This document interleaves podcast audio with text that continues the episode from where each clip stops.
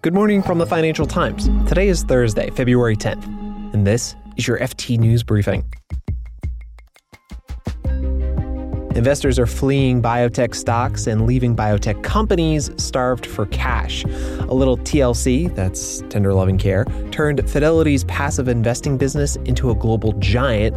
Plus, Peloton has ridden some big ups and big downs, and that could make the company an attractive acquisition target even those people who are bearish about Peloton's individual prospects as a company are pretty bullish on the category, on this connected fitness idea. I'm Marc Filippino, and here's the news you need to start your day.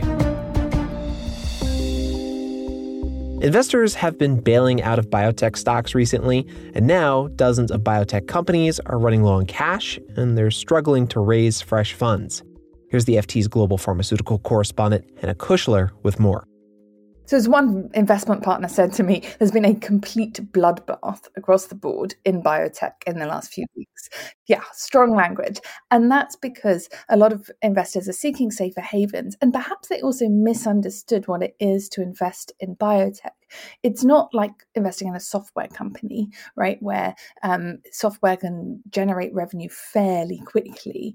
Actually, it takes a really long time to discover a drug. Some of these companies went public before they'd ever even put a drug into humans. We know that clinical trials can take several years. And so they haven't had any, you know, data that makes them think, oh, this is definitely going to work. And so they're impatient and they think maybe we should go back to our go back home, go to back to our safer havens. So what does that then mean for companies, Hannah? Are they going to be okay?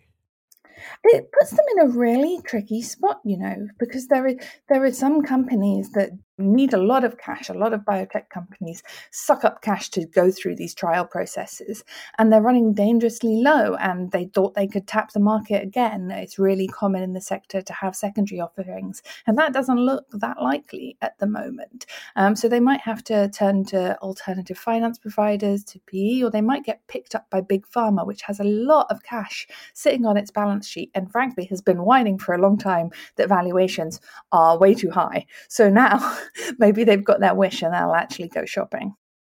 Hannah Kuchler is the FT's global pharmaceutical correspondent.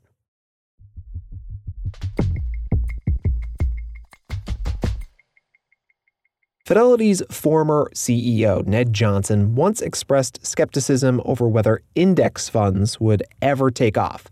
Fortunately for Fidelity, its current CEO, Ned's daughter Abigail, saw things a little differently. The passive investment business she revamped has become one of the biggest money managers in the world. Here's our global finance correspondent, Robin Wigglesworth. I think Abby Johnson realized that fidelity to you know survive, let alone thrive in the industry today, it needed to be what some people derogatorily call a, a supermarket. They have to be able to sell everything to all the customers because they have, you know, pension plan uh, members, uh, healthcare plans, and ordinary investors. So she shook up this passive arm, uh, which kind of hums around in the background called Geode. Uh, and it's just a manufacturing. It's like a factory that creates and manages index funds on behalf of Fidelity. So if you buy an exchange traded fund or an index fund from Fidelity, you might not know it, but it's actually managed by Geode. Right. So Geode, I want to talk a little bit more about that, Robin. How did Geode Capital Management grow so quickly over the past few years? I, I mean, it surged to a trillion dollars last year. Well, part of it is Abby Johnson just giving it a bit of TLC, essentially. Uh, a few years ago, they changed the name of the index funds produced by Geode uh, from Spartan, which was the brand they were sold under before, and that wasn't actually that well known, and they were kind of expensive. Uh, and under Abby Johnson, they changed the name to market them as Fidelity funds and slashed fees to the absolute bone, like going straight head to head up against Vanguard and others on price. So they just decided we are going to be competitive in this business. And they did this at a time when there were a lot of tailwinds behind index funds and passive investing broadly. That has just helped Geode explode in size. Robin Wigglesworth is the FT's global finance correspondent.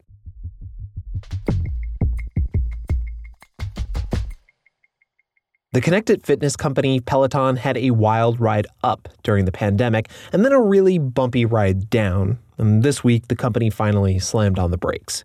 It replaced co founder John Foley as CEO, pulled the plug on a new factory, fired a fifth of its workforce, and cut up to a billion dollars in revenue from this year's forecasts. The share price has surged about 50% since Monday. And all this turmoil is feeding speculation that Peloton could be an attractive takeover target. Here's the FT's US business editor, Andrew Edgecliffe Johnson. Peloton has an unusually engaged and committed user base. I don't think the word engagement quite really captures the passion that a lot of Peloton users feel for not just about their bike, but about the people on the screen on that bike. So Peloton has built a very unusual connected fitness platform, which has been copied by other people, but it's it's got a scale now, not least among uh, the the investor community and the kind of um, creative community that tends to form opinions. That's made it kind of the brand for connected fitness in a lot of people's eyes. So, who's thinking about buying the company Edge? So we have established through our own reporting at the FT that both Nike and Amazon are kicking the tires at Peloton whether that translates into a bid. A lot of investors theorize that Apple would be another potential bidder or Facebook. One activist investor that's putting a lot of pressure on Peloton at the moment, called Blackwell's Capital, with a stake of less than 5% in the company, has pulled together a very long list, including the likes of Berkshire Hathaway and Sony, which I think most people feel are more left field ideas. But it is certainly true that a lot of companies are very, very interested in this trend of connected fitness. And even those people who are bearish about Peloton's individual prospects as a company are pretty bullish on the category, on this connected fitness idea, which seems to have grown through the pandemic and to be sustaining, even as gyms reopen and as we don't all have to be stuck in our living rooms on our bikes. So, Edge, what could a company that wants to acquire Peloton do with it? Well, we won't know until we see whether a bid even comes forward. But essentially, the theory behind an acquisition would be that Peloton has struggled to interpret demand for its product. At first, in 2020, when everybody was suddenly stuck at home, couldn't go to the gym, they were all furiously ordering Pelotons, and Peloton, the company, couldn't make enough of these bikes and tracks to keep up.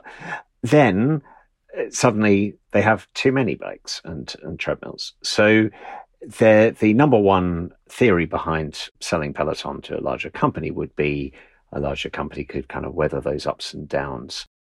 So Ed, John Foley may have stepped aside as CEO, but you know he's still executive chair of Peloton. What role would he play in a potential deal? The question of whether a sale is possible really comes down to John Foley because he and a few other directors and early shareholders have super voting shares, which give them 20 times the voting power of ordinary shareholders. So essentially, no deal is possible unless they decide that they want to do it. And I think if they do decide that it's time to sell, that will suggest that they're taking a more bearish view of how long it would take Peloton to get back on track. Andrew Edgecliffe Johnson is the FT's U.S. business editor.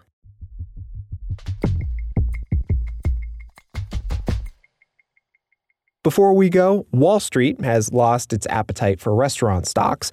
They're nervous about rising food, labor, and energy costs. But one chain is still enticing investors. Customers have kept buying Chipotle's burritos and, you know, the extra guac on the side despite higher prices.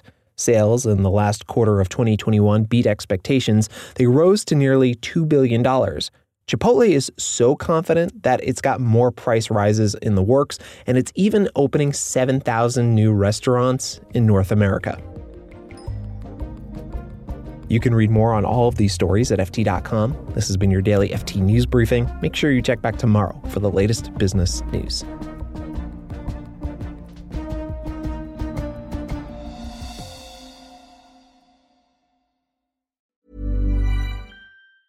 Hi, this is Janice Torres from Yo Quiero Dinero. If you own or operate a business, whether it's a local operation or a global corporation, partnering with Bank of America could be your smartest move. By teaming with Bank of America, you'll enjoy exclusive digital tools, award winning insights, and business solutions so powerful you'll make every move matter Position your business to capitalize on opportunity in a moment's notice.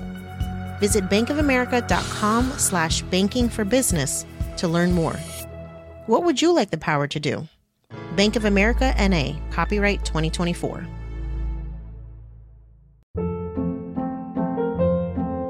Hold up. What was that? Boring. No flavor. That was as bad as those leftovers you ate all week. Keke Palmer here, and it's time to say hello to something fresh and guilt-free. Hello Fresh. Jazz up dinner with pecan-crusted chicken or garlic butter shrimp scampi. Now that's music to my mouth. Hello Fresh. Let's get this dinner party started. Discover all the delicious possibilities at hellofresh.com.